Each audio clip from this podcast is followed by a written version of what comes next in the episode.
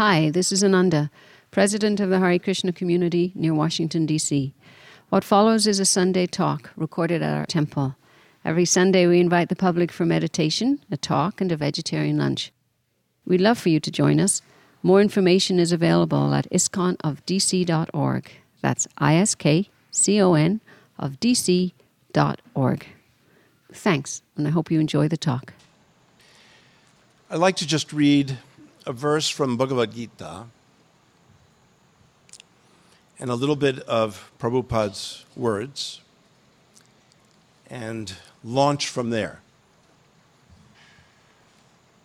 Famous verse in the fourth chapter, 11th verse. Ye yata mam prapadyante tangs tataiva bhajamyaham. Mama vartmanuvartan mama vartmanuvartante manushya parthasarvashaha. As all surrender unto me, I reward them accordingly. Everyone follows my path in all respects, O son of Pritha.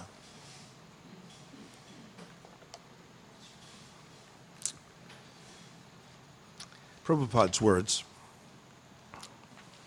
Everyone is searching for Krishna, Prabhupada says, in the different aspects of his manifestations. Krishna, the Supreme Personality of Godhead, is partially realized in his impersonal Brahmajyoti effulgence and as the all pervading supersoul dwelling within everything, including the particles of atoms. But Krishna is fully realized only by his pure devotees. Consequently, Krishna is the object of everyone's realization, and thus every, anyone and everyone is satisfied according to one's desire to have him. In the transcendental world, also, Krishna reciprocates with his pure devotees in the transcendental attitude, just as the devotee wants him. One devotee may want Krishna as the supreme master, another as his personal friend, another as his son, and still another as his lover. Krishna rewards all devotees equally according to their different intensities of love for him. In the material world, the same reciprocations of feelings are there, and they are equally exchanged by the Lord with the different types of worshippers. The pure devotees, both here and in the transcendental abode, associate with him in person and are able to render personal service to the Lord and thus derive transcendental bliss in his loving service. Prabhupada elsewhere states that in every religious tradition, in every spiritual path, there is bhakti. There is the search for love. There are those who seek some absolute and ultimate manifestation of love. When Prabhupada says that there's bhakti in all true religions, in all true spiritual paths, what exactly does he mean? One of the things that we understand about love is it's very rich, it's very diverse, it's very, uh, it's, a, it's a complex word, such a simple little uh, four letter word, L O V E. In Sanskrit, there are at least 30 words for our English word love. And that tells you something about Sanskrit literature and Sanskrit poetry. It's obviously, the subject of love is obviously the object of so much discussion and so much expression. Ultimately, it's what's in the human heart that counts in all of our lives. And the great religious traditions have recognized this. Every religious tradition, in some way or fashion, tries to bring its uh, followers into uh, some level of relationship with love. Now, recently I saw a very uh, beautiful video by a Kirtaniya, female Kirtaniya, uh, who lives in England, uh, Jahnavi Harrison. And she, like so many devotees, will say that the universal practice in this age is the chanting of the names of the divine. But those names vary tremendously. Uh, in Taoism, there really isn't per se a name of the divine that's chanted. The Tao is what is called the highest you know, level of divinity that that tradition understands and respects. There really isn't, for example, in Confucianism, the chanting of the name of the divine. We find this mainly in uh, uh, Indian traditions, and we find it in the Abrahamic traditions um, uh, of uh, Judaism, Christianity, and Islam. So, really, the, there is a tendency to want to grasp what is the beloved object. And so it is named. And the very fact that it is named really would work into this idea that the name of the divine is so important. When we name something, we bring it closer to us, we identify it, we find ourselves in relation to it. But the ways in which practitioners relate to the divine will be very, very diverse. Now, in the Chaitanya Charitamrita, which many of you are familiar with, we find there uh, really what is the great gift of Krishna Bhakti tradition? What is it that is offered here that is not found elsewhere? If bhakti is found everywhere, even in the, the sort of slightest forms in certain traditions and, and maybe more obvious forms in other traditions, if bhakti is ubiquitous on some level, then why come here? Why not go anywhere? What is special about coming to this place of uh, worship and this place of, of community and fellowship? In the Chaitanya Charitamrita, Krishnadas Kaviraj Goswami explains in many, many places that in the world of spirituality, in the world of religion, in the world of spiritual pursuits, the world seems to be most focused on the amazing, powerful, um, glorious, majestic levels of the divine.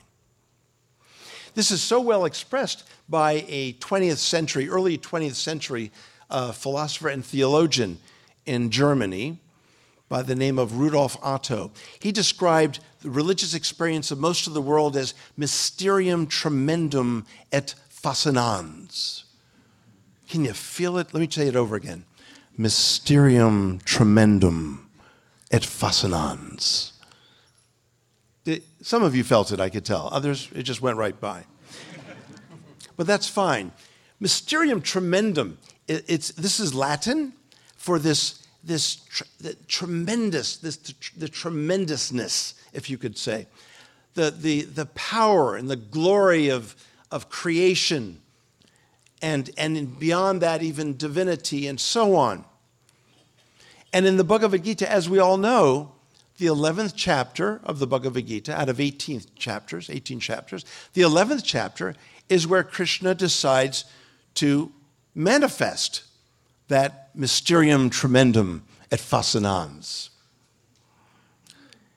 And th- that is done in the Virata And frankly, in that chapter, I mean, he scares the Pajabbras out of Arjuna. I mean, poor Arjuna is just totally daunted by this display of divine might and power and majesty. And the, the, iron, the, the, the irony is that there was a well known mid century uh, scholar at Oxford who produced a translation of the Bhagavad Gita who influenced the Western world to understand and, and, and suppose that it is the 11th chapter that is the conclusive chapter, the climactic chapter. And the rest sort of just peters out the rest of the way.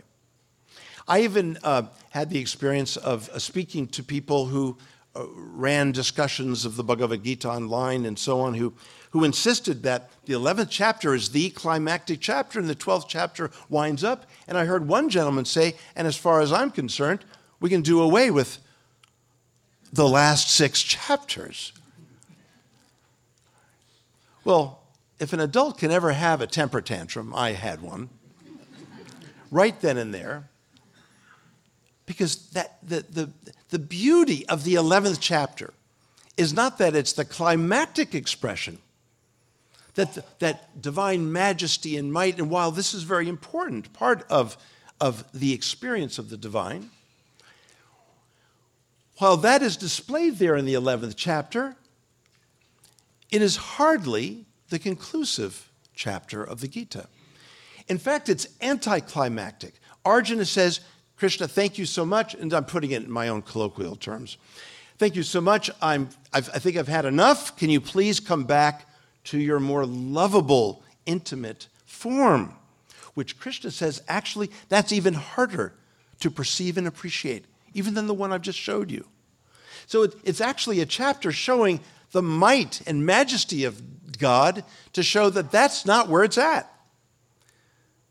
But people miss that. Why? Krishna Das, in so many ways, states that the world will be enchanted by divine majesty, by the oneness and the infinity and this, this, this incomprehensible, un, you know, unfathomable divine ocean of existence. He acknowledges that most of the world will be enchanted by that, will be amazed by that, and appreciate that. And it's not that he dismisses that, but he says that one who is intimately connected with divine will not give that so much prominence. And that is what the rest of the Gita shows.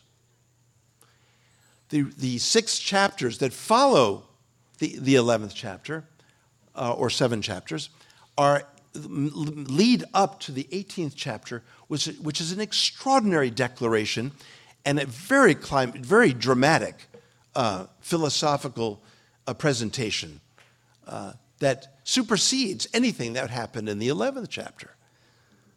But a Western audience seems to miss this. And this was possibly due to R.C. Zaehner's um, uh, uh, uh, introduction to the 11th chapter, where he says, This is the climactic message of the Bhagavad Gita. But he couldn't have been more wrong.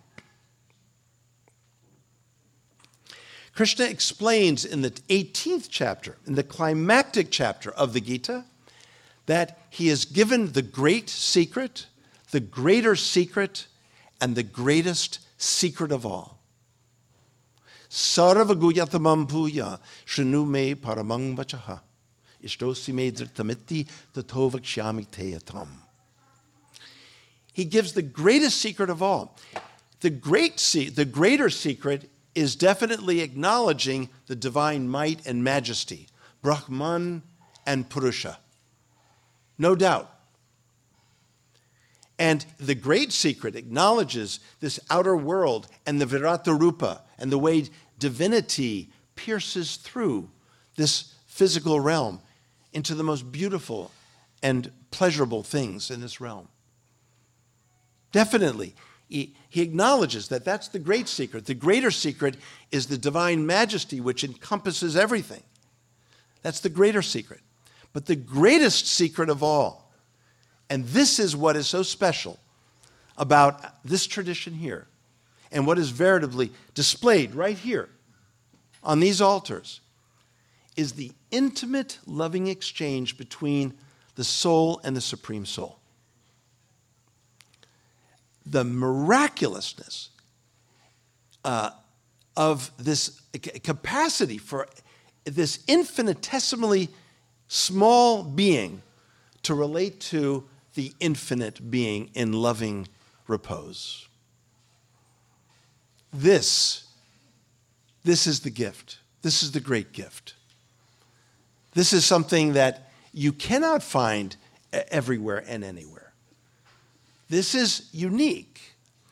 And the Krishna Bhakti tradition, as displayed here, is what that is all about. Now, when we see the in the central altar here, I was going to possibly bring some um, paintings, some B.G. Sharma paintings to illustrate this, uh, which can be a whole other talk one day, which we, uh, Ananda and I have spoken of, of doing that.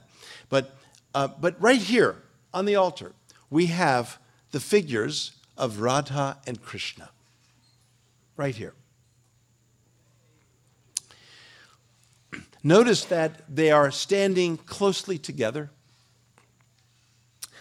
Notice that they are gazing outward at us.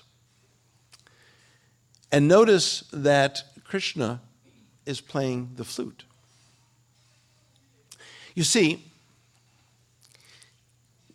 the great divine majesty, uh, uh, powerful and majestic manifestation of reality is understood to be emanating from this little playful boy with the flute. To the Indian mind, majesty and Aishwarya is epiphenomenal. It's secondary. It's, it's important, but not as important. To the madhurya, the sweetness, the loving relationship between all beings and between all beings and the Supreme. So, this relationship is worshiped here. Krishna, many say, uh, of course, in the Christian tradition, God is love. And we would agree with that Johannine expression. That is to say, the Gospel of John says, God is love. That all love originates from God. Yes, we could not agree more. But we take it further. Love is God. That, I don't know who else says that. Love is God. So while we may say that we come and we worship that intimate divinity of Krishna, we, we do, but we worship more than that. We worship him in relation to the supreme goddess of Radha, his equal counterpart, equally divine counterpart, Radha, the divine feminine, as Sri Radha. But we don't just stop there. What we really do worship is we worship a relation. We worship a relation. Otherwise, we could just have Krishna standing there, or we could just have Radha standing there. But we don't. We have Krishna and Radha. We worship a divine relation. We worship their love. We worship the love between Radha and Krishna. That is supreme love. And in fact, their love becomes so intense that each one wonders about the other's love. Each one is mystified and utterly confounded by the other's love, amazed by the, that love. And in that amazement, suddenly that is what is wondrous and majestic and powerful. Not the universe, but what goes on between the two of them. Each one cannot even, it's, it's utterly confounding. And the closer they become, the more distance they feel. And more, and that is the, the origin of separation or viraha. And so there's a, there's a paradox. The closer they come together, the more distance they feel because they, you cannot be close enough to the beloved. There's no way to become close enough in love. And this is true of any relationship we even have here. We have a friend, we want to be closer to that friend in love. We have a, a, a, a, mate, companion, we want to be closer to him or her. We have a child, we want to become closer to him or her. We don't place limits on love. Love is something that has endless depths. We experience that even here, what to speak of in the divine. We experience it here because it is experienced in the divine. More about Radha Madan Mohan or Radha Krishna here. They become so mystified and their love for one another becomes so intense that Krishna decides he must understand Radha's experience. And any truly sensitive, loving person will always try to empathize with the other. Try to be empathic. Try to understand the experience of the other. And so that is exactly why Krishna takes the form of Chaitanya. And then we move to the altar on the left. Chaitanya is Sri Krishna Chaitanya Radha Krishna Nahi Anya. Sri Krishna Chaitanya is none other than Radha Krishna combined. Mahaprabhu Gauranga is himself the embodiment of the love between Krishna and Radha in the middle altar. So we have the side altar as a way of worshiping the love that's between the two. Ladies and gentlemen, this is a tradition that does nothing but worship love. You, I hope you understand that. Now, if you're not into that, you're, I mean, you're free to leave, really. But what ultimately is most important in life is, is the loving connections that we all have. On the one hand, Prabhupada will say there's no love in this material world. Very extreme sounding statement and even counterintuitive. We look around, we see love everywhere. And on the other hand, Prabhupada will have one time, uh, Prabhupada was sitting, and two kittens came right around his feet, playing around at his feet, lo- feet lovingly. And Prabhupada said, Just see, there is love everywhere. So, how do we understand? There's no love anywhere in this material world, and yet love is ubiquitous. How do we understand this? Both are true. Because until we've really established our relationship with the source of love, our capacity to love will be hindered. So the whole idea is to develop that relationship. And that's why Prabhupada came here to develop our relationship with love itself. The love between Radha and Krishna. Now, as I think I've said here before at other talks, notice that Krishna is playing his flute when he is with Radha. But the only reason he ever plays his flute is to attract Radha. So the question is why is he still playing his flute when he is standing here with Radha? Because they decided to call us together. They are calling us. The flute is the symbol. Radha is calling us just as much as Krishna. They are calling us together. They are calling us and waiting for us to call to them. Return the call. That is what the Mahamantra is. It is the return call of their call. That's what the Mahamantra is. Now, we may not fully realize that first, but more and more, as this becomes a kind of natural process, natural practice, we will understand that the Mahamantra is the sonic replication of their relationship. It is our way of acknowledging that they have been calling us for an eternity, and they have been waiting in eternity for us to acknowledge them. Oh, don't worry, there's no punishment if you don't recognize them and recognize their call. You will not be condemned to a hell. There's no threat, there's no manipulation, there's no uh, coercion. You can't force love, but you can attract the hearts of others. And this we learn from this tradition. So, this is Krishna Bhakti. This is what uh, Radha represents.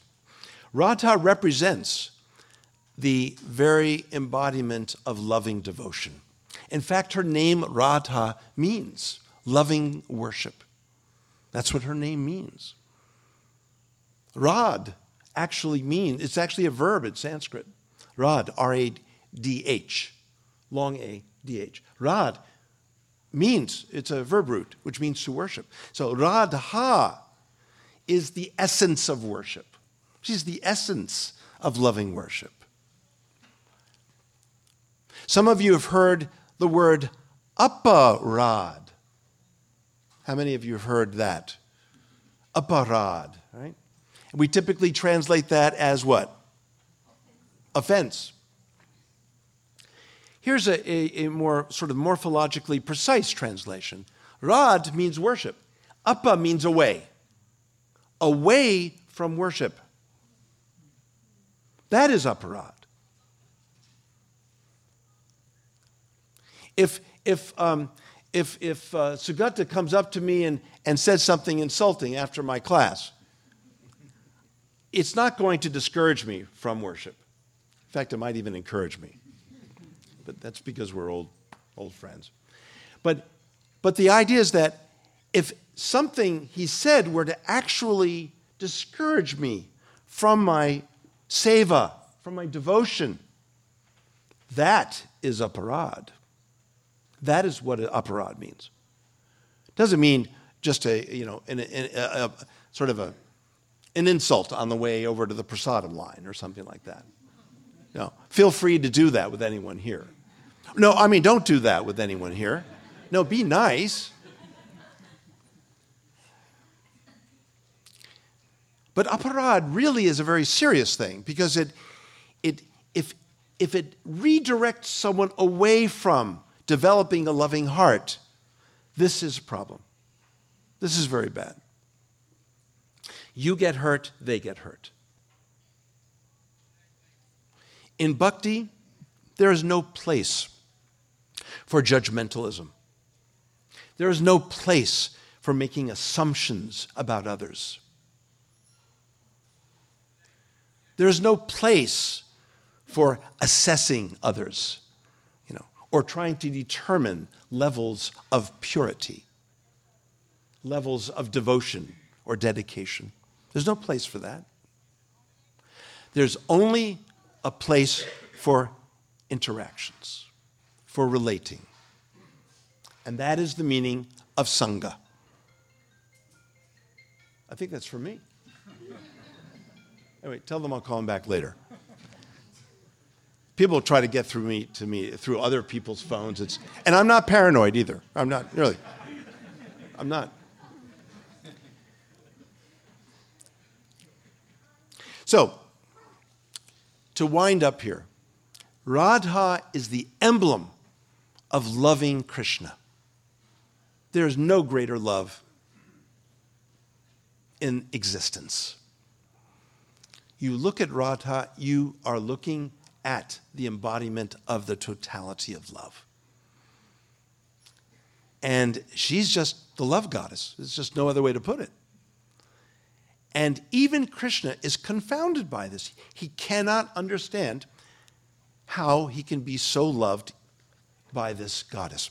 And the verse that I read, Ye yatamam prapadyante tangstataiva bhajamiham, in that verse, Krishnadas Kaviraj Goswami in the Chaitanya Charitamrita says that Krishna promises to reciprocate whatever love we offer to him. And he does this across the board. The only time he breaks this promise is with Radha. He cannot reciprocate her love.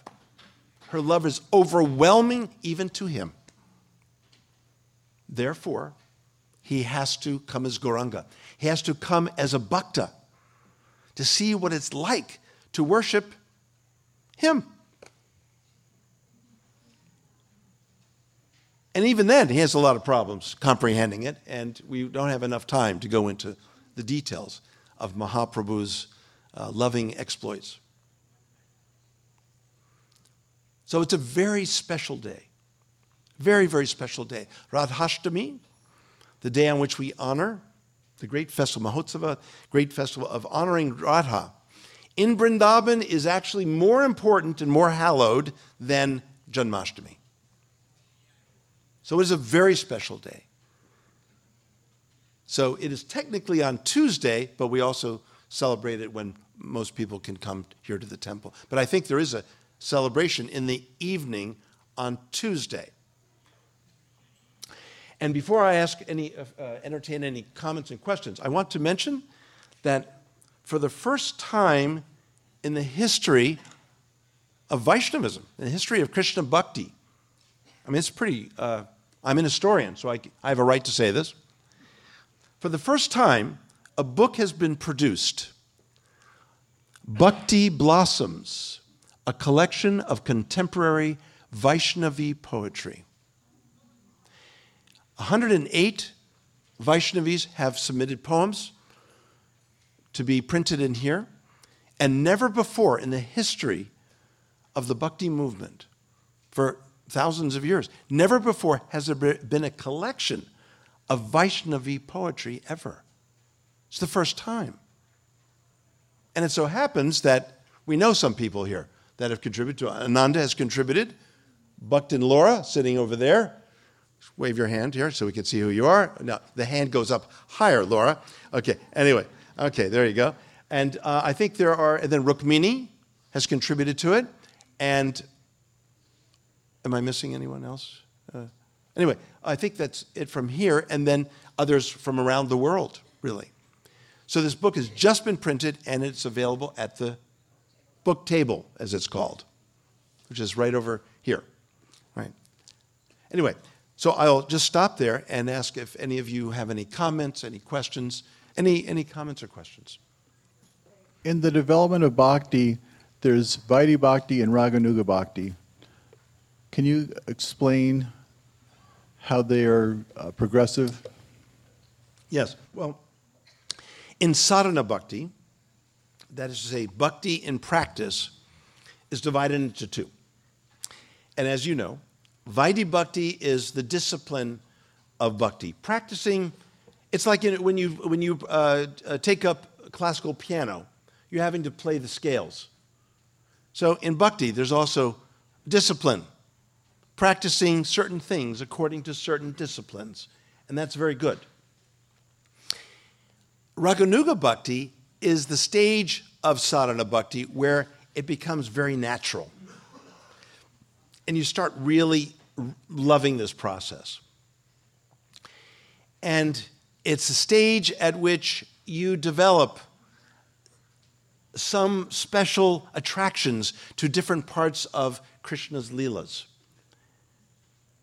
And you long to enter more and more into those, those um, uh, sacred acts of love. So it's a very special stage. But even, but don't think that they're so black and white you can taste some spontaneity, some attraction that's very deep at the beginning stage. In fact, most people do. It just moves more into that intensified, more spontaneous level, more natural level of practice. So, in, in those two stages, of course, your relationship with Radha will, will grow and change and appreciate in certain ways. For example, today you may have heard certain things that you may not understand or appreciate fully, but later they may kick in. That's because of that, that process. Is that, okay? Is that okay? Thank you. Yeah. I, I don't know if you cover this in your class, but the Maha Mantra that we chant, and Radha's present in that. Yes. Could you speak a little bit yeah. to that? Yes. Um, I did actually cover this So you're not a very good student. Um, but actually, your question is really good because I didn't specify. So, okay, so that, now I'm not a very good teacher. So, okay, so now we'll come together on this, okay? So, so yes, Radha is there in the name Hara. Now, what's interesting in Sanskrit is that Hare, which is the vocative case, which means calling out, you know, that's like saying, Oh, Ananda, trying to get her attention. Oh, Ananda. So Hare is the, the inflectional ending for Hara, the feminine divine. However, when Mahaprabhu chants it, in the, in the, in the, in the experiencing the position of Radha, he is then calling out to Hari. Because Hare is shared between the masculine name of the divine Hari and the feminine name of the divine Hara. So Sanskrit's very rich that way. It can move in either direction. For most devotees, of course, we are chant, we are basically saying Radha and Krishna. So Hare Krishna. Now, um, in the Mahamantra, notice that there's a pattern. And it's the only mantra that repeats words in it so many times and in a very specific pattern. And if you keep chanting it around and around, you actually don't know where one mantra begins or where one mantra ends. It just keeps going around and around. And what is it that goes around and around in the spiritual world? The Ras Mandala. That's right. As I've concluded in my first book, Dance of Divine Love, which you've had here uh, about, around, it's been around for 12 years. But in the, the, the, conclusion in that book is that when the Maha Mantra is chanted, we are in effect sonically replicating the Ras Mandala within our hearts. Radha and Krishna and the Ras Mandala are the same because, as it is explained in the Chaitanya Charitamrita, the gopikas, the many feminine figures that form the circle, are but emotional manifestations of Radha's heart. So they're all Radha. And Krishna duplicates himself multiple times, and those are all Krishna. The reason why Krishna is God and you fellows and I are not is because none of us can attend every emotion of our wives. Have you noticed? hey, do I have that right, gentlemen? Yeah, I think so. Yeah, exactly. Yeah. Okay, good. Now that we got that settled, is that all right, Ananda? Okay, very good. I had a question about Mira. Mira, And- 16th century. Yeah. Yeah, mhm. And Mira's love for Krishna was, I don't know, at the same level as Radha or not. Hmm. But she was deeply in love with Krishna. So will you call it devotion for Krishna or love for Krishna? Both. But Radha's love is what?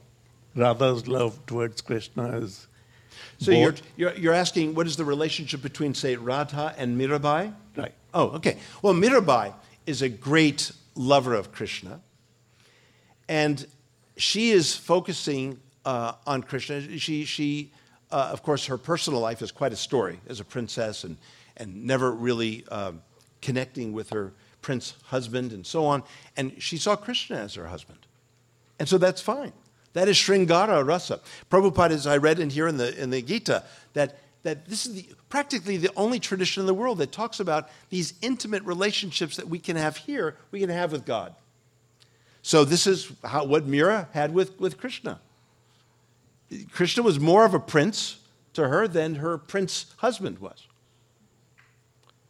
So it doesn't, um, uh, but, but in her devotion, she is definitely being nourished by Sri Radha.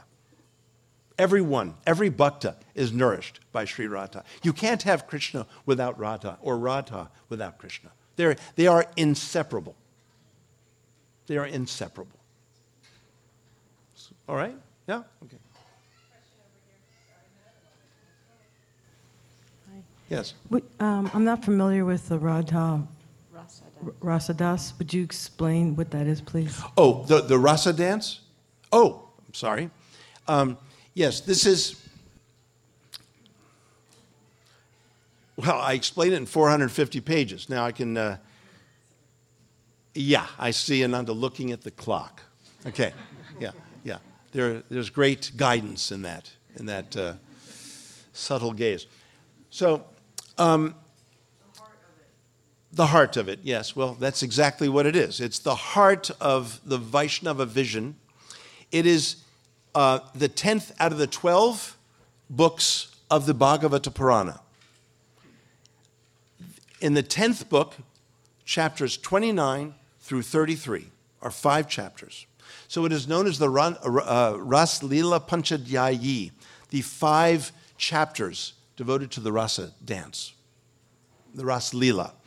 And this is where the Vrajagopikas burst out of their homes in autumn to come to Krishna in the forest at night, to link arms together in a great circle. And Krishna duplicates himself to each one of the gopis. In real. Well, it's spiritual real. Not like this unreal. Spiritual real. Are you? No, no, no, no. No.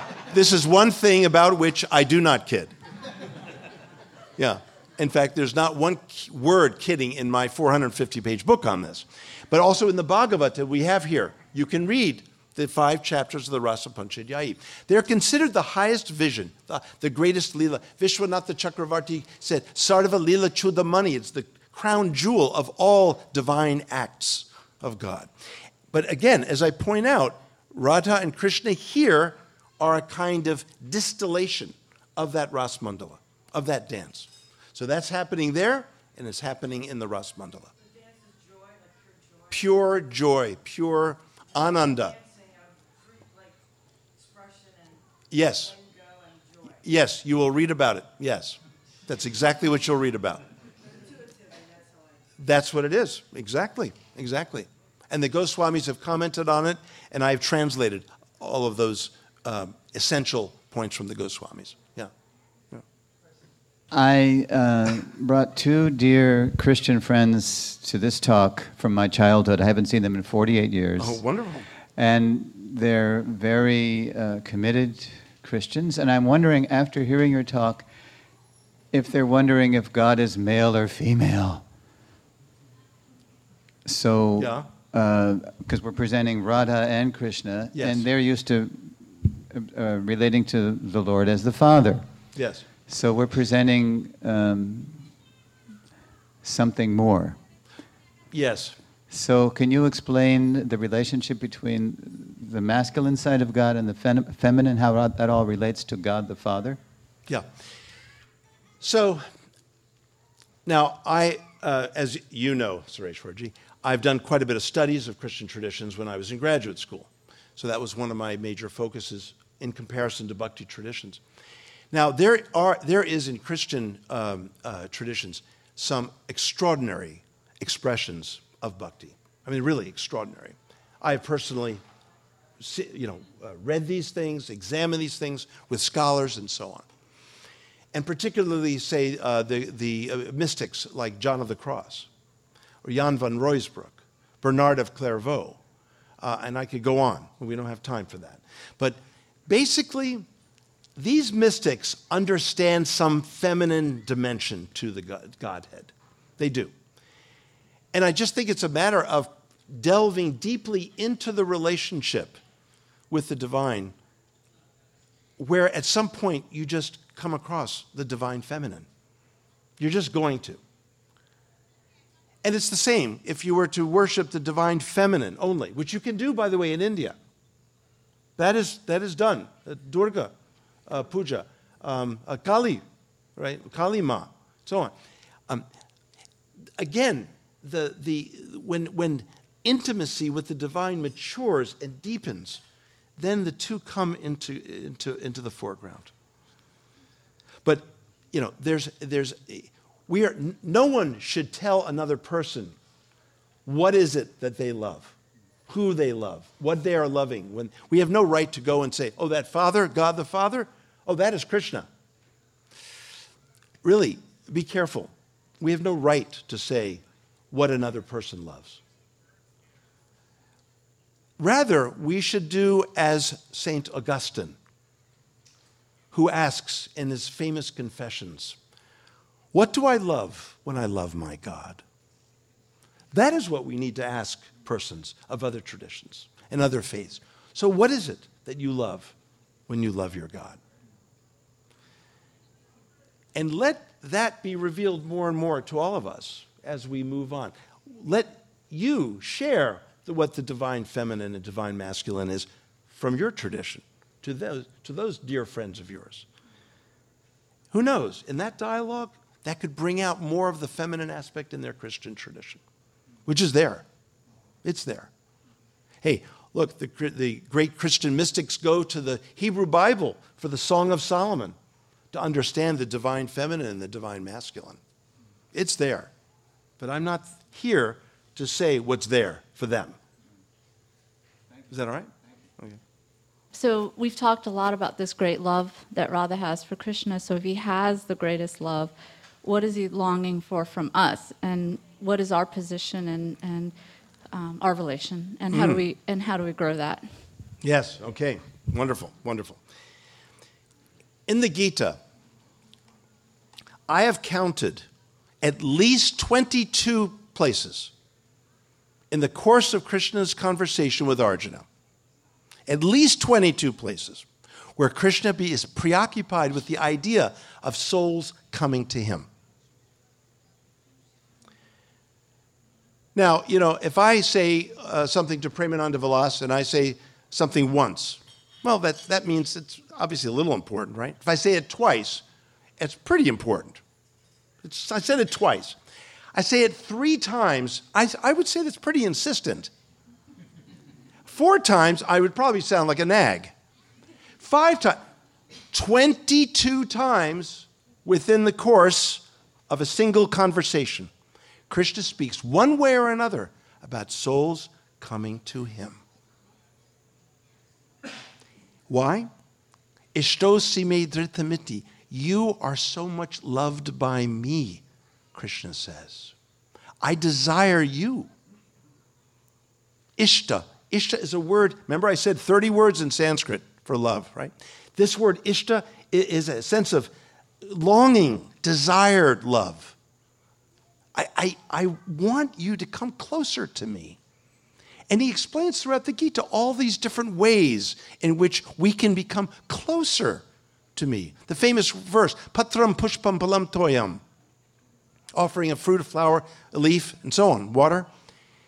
By such an offering, I can bring you nearer to me, Krishna says.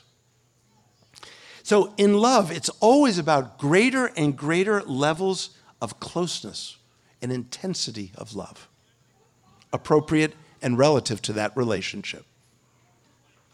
So that's what Krishna is doing. He wants our love, even though he's got Radha right by his side. Does he need anything else? No. Yes. No. Yes. No. I don't, I, I don't have enough time to continue along this line. Does this make sense? It's in the Gita. It's there. It's that kind of subtle subtext that's going around all those, you know, very formal teachings. But it's there for all of us. Is that okay? Yeah.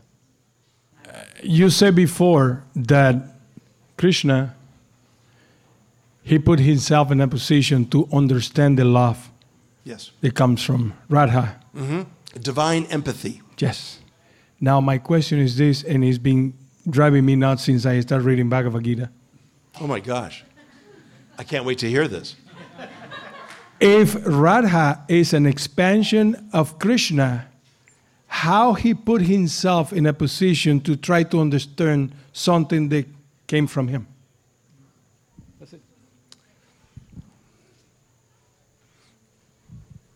Do you have kids? I mean, I have kids, but I made it with someone. Krishna is expanding himself to Radha. Different. Sorry. Yeah, no, it's quite all right. No, this is good. This is good. In the Chaitanya Charitamrita, Radha and Krishna are one and the same. They're explained as one and the same, but they're also explained as totally discrete, different beings at the same time. So it's not like Krishna merely expanded Radha. And that's not quite the right idea.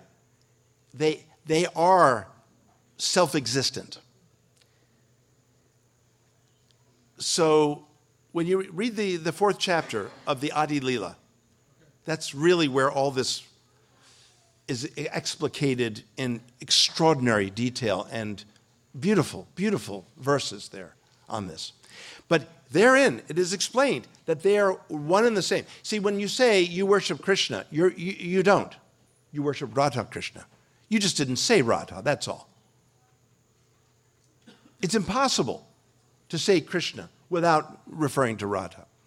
It's impossible. It's impossible to, to refer to Radha and not refer to Krishna. But why he's, he's putting himself in a situation where he needs to understand the love of Radha. Because the divine feminine seemed to dwarf the divine masculine in his capacity to love. Hey, guys, I'm just repeating the Shastra here, okay? Okay? I'm just, okay, I'm the messenger. And so he just was like a, like a Krishnadas Kaviraj Goswami said, he is the only place where Krishna breaks his promise in the Gita, who, where he promises to reciprocate the love of his devotee, and he does everywhere.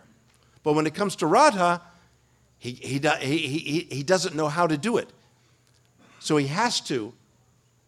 And the key phrase here is Rasika Shekara. I don't want to get too technical, but you'll see this key phrase, Rasika Shekara, which means the one who is the connoisseur, the supreme. Uh, uh, how do you translate this? The, the, uh, Prabhupada will translate it as uh, the, the, the supreme enjoyer of loving exchanges. But that, anyway, it's, it's um, yeah, just keep it Rasika Shekara. It's just, anyway, the point is that, that Krishna needs to understand supremely her love because he's supposed to be the supreme. So he has to keep that status. So he has to take the form of Mahaprabhu Gauranga. And that's why we buy, otherwise we could do away with the other altars, just, just have Radha and Krishna there. But, but it's not just Radha and Krishna that we honor and love and worship and, and are so attracted to. It's the love between them. If you, if you examine Jiva Goswami's uh, whole kind of geometry of the spiritual world in the Brahma Samhita, you have all these ge- this geometry and, and envelopes, and, and it moves toward the center, and then Radha and Krishna are right at the center, and between them, the, the Kama Bija, Kleem. That's what we worship the love between Radha and Krishna. Not just Radha and Krishna. Don't let your eyes get stuck on one or the other, but both at the same time as their love just explodes. Then that's Mahaprabhu. So I don't know if I took care of your. I think you're going to still have problems. But Good- that's your problem, not mine. Thank you, Garuda. Garuda Prabhu.